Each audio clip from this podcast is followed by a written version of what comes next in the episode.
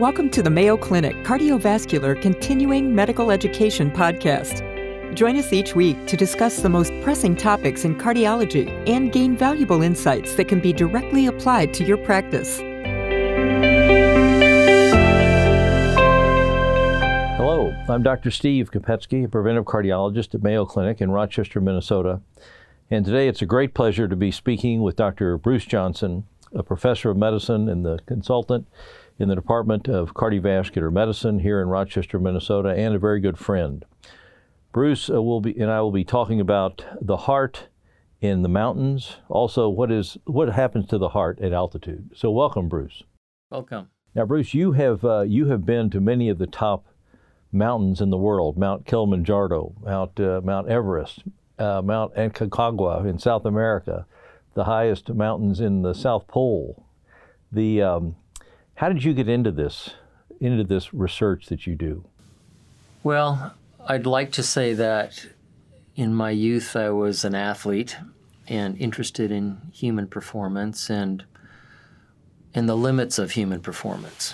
And so as sort of my career path unfolded, I ended up working with the Department of Defense in a high altitude group and have just had that exposure at the same time I've had this um, this interest. And and so it's just to me it's fascinating um, the limits of what we can adapt to as humans. And um, our last study was in Chamonix, France, and we've been studying these people that run 100 miles around the Alps and Mount Blanc. And it's incredible what the human body can adapt to. Fascinating. So, what happens to the heart when we go to high altitudes, and how much altitude does it take? Yeah, well, that's a good question. Um, so most of us in our daily activities, you know, we we aren't exposed much to the mountains, but we may go on a ski trip or go on a hiking trip and at least across America, you know, there's a good chance we may get up to 8, 10 or 12,000 feet or even a little bit higher. And the high altitude range has been defined as the 8 to 12,000 um, foot range or about I suppose 2,500 to almost 4,000 meters. And at that range, 8,000 feet and above, is when we probably start to see some of the risks associated with the hypoxia of high altitude. And so, if we saturate, say, 100% at sea level, what do we do at 12,000 feet? So, I can give you an example. Um, so we went down to Antarctica to study kind of the occupational movement of people from sea level to the South Pole. And a lot of people don't realize that the U.S. South Pole Station sits on about two miles of ice. And because of the kind of the depression of our atmosphere at the poles, the physiologic challenge is significant.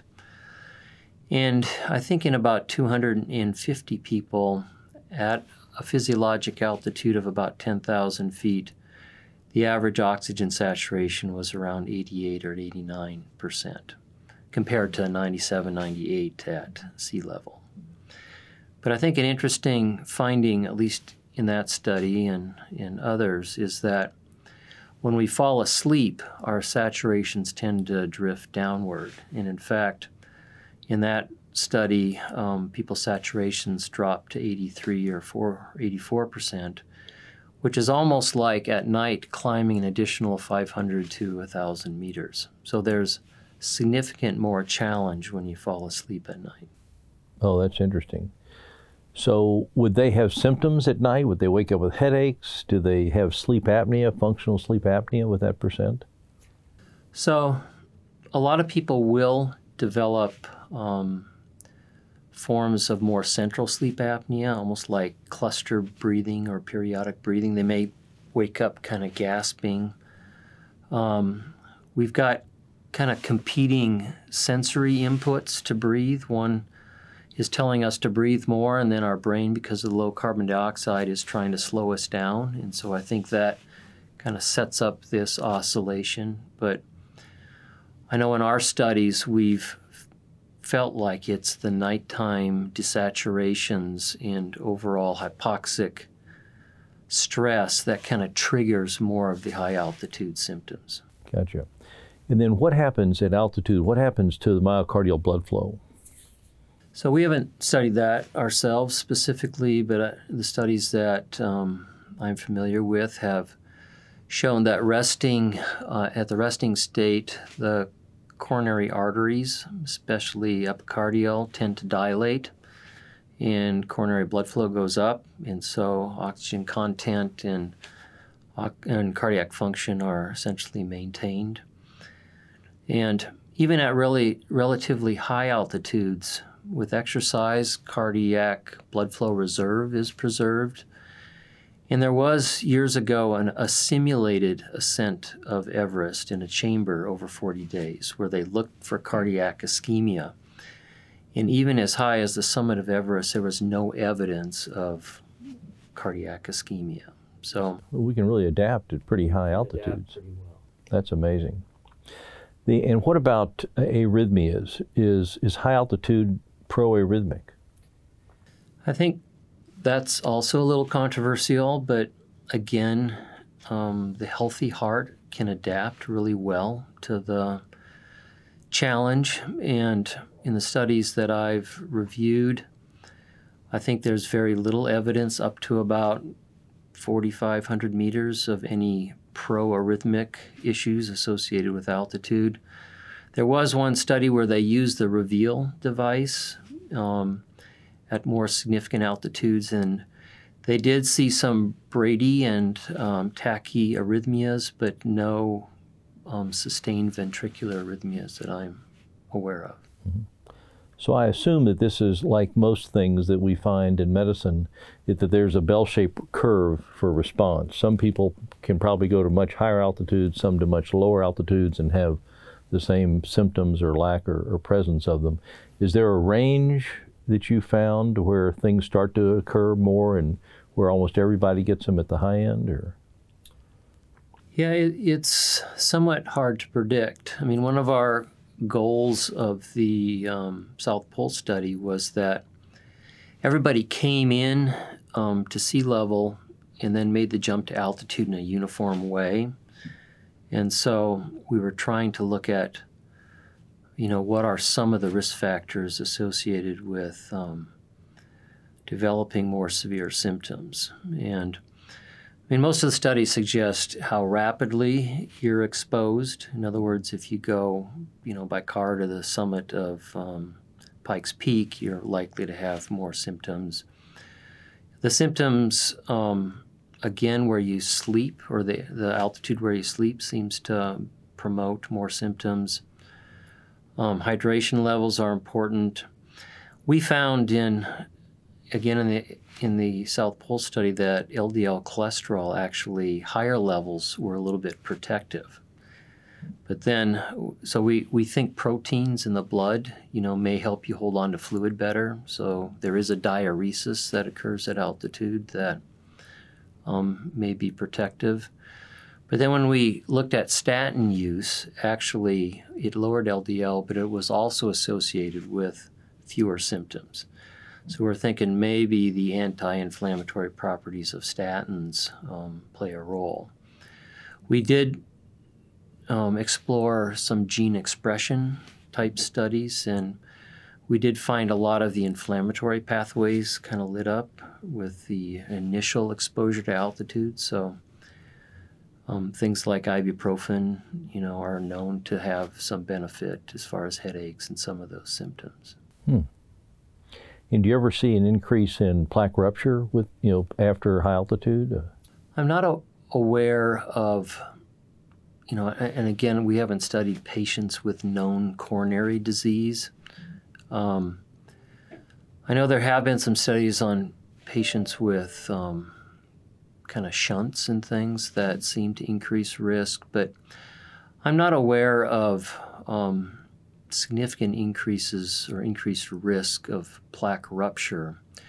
I think because of the hemoconcentration, um, there may be some slight um, increased risk of you know clotting type mechanisms, but again, we haven't um, studied that in any detail. Hmm. Now, you mentioned a minute ago about some of the risk factors. I assume you were talking about risk factors more for high altitude sickness. Right. And so you mentioned uh, the rapidity with which you go up, how high you go up, your hydration levels. What about genetics? Any discoveries about genetics and specifically some of the, like the Sherpa guides that seem to be able to adapt to higher altitudes? Yeah, they they have done studies and they found the occasional, um, you know, single nucleotide um, polymorphism that seems to be more associated. We've we've been interested in some of the adrenergic receptors and I think some of the nitric oxide related pathways seem to have some mild association. Um, I mean, the Sherpas have been a group that have lived a long time at altitude, and they tend to be shorter. Their lungs are bigger. They're more barrel chested. Um, there is some evidence that people with big lungs that can have a large increase in lung surface area um, maybe when you get a little bit of hypoxic pulmonary vasoconstriction, you, you get less of a load on the right heart. I think there's some evidence those people consistently do better at altitude. There's also been some studies kind of comparing um, people in the Andes versus people in um, Nepal um, on some of the differences between the groups. And in the Andes, they tend to have more of a uh, polycythemic response. They get more red cells, and there's more incidence of chronic mountain sickness, which is caused by kind of the sludgy blood. Whereas in the Himalayas, they don't seem to have as much of a rise in hemoglobin hematocrit as you might think. And some of that's probably genetic, you know, adaptive. I see. And so, what's the highest altitude that humans live at? Well, I think, um, again, in the Himalayan areas, the highest um, consistent villages where people live year round, I think, are around 13,000 foot um, area. There are mining camps in the Andes where they've pushed this limit up closer to 15,000, and people seem um, to survive. You know, there is a drop off in um, kind of birth rates and other challenges. And so I think it's a little unknown over time how far humans could potentially adapt if if they had enough, you know, exposure and enough generations. So. That that's just fascinating. And so when the average human flies in an airplane, pressurized cabin, what did you know we'll go to 30,000 feet 35,000 feet. What's the pressure in there? What's the oxygen in there? Is it just like on the ground? Again at altitude there's the percentage of oxygen is the same from sea level all the way up. And it's the pressure that really dictates the oxygen that's available to us. And i think most planes it's in that 7500 to 8000 foot kind of pressure equivalent but again, for most of us, these are short trips. We're sitting, um, you know, so it's it's a pretty mild exposure. Now, if you had chronic disease or um, issues that could compromise oxygenation, then you know you might have more issues. Mm-hmm, certainly. Well, this has just been a fascinating discussion. So basically, uh, what Dr. Johnson has told us is that our heart is very adaptable, even at higher altitudes, that we can survive and do quite well. We don't get myocardial ischemia. Uh, the heart really is an, a, a, wonderful organ, as we're all aware, that uh, they can adapt to many conditions. Any any parting words, Dr. Johnson? Any parting wisdom for us? No, I think um, you know some of our newer studies are focused on potential additive health benefits benefits from altitude exposure and um, or intermittent types of simulated altitude exposure. And so, I think in some of our forward-thinking ideas is that even people with relatively significant disease there may be some benefits of very um, graded and um, reasonable exposures to altitude. And the benefits would be where? Um, there's some evidence, again, that it affects immune, fu- immune function. Um, it, it may affect some of the regenerative capacity of cells. And, um, and we know it already helps stimulate oxygen transport. And one of the big um, proteins is erythropoietin that seems to play a role in a lot of these kind of health related processes. Mm-hmm. Well, that's fascinating. Well, thank you, Dr. Johnson, for giving us your wisdom and, and the many years you've spent uh, looking and studying uh, humans at high altitudes. Thank you again. Right. Thanks, Steve. Thank you for joining us today. Feel free to share your thoughts and suggestions about the podcast by emailing cvselfstudy at mayo.edu. Be sure to subscribe to the Mayo Clinic Cardiovascular CME podcast on your favorite platform and tune in each week to explore today's most pressing cardiology topics with your colleagues at Mayo Clinic.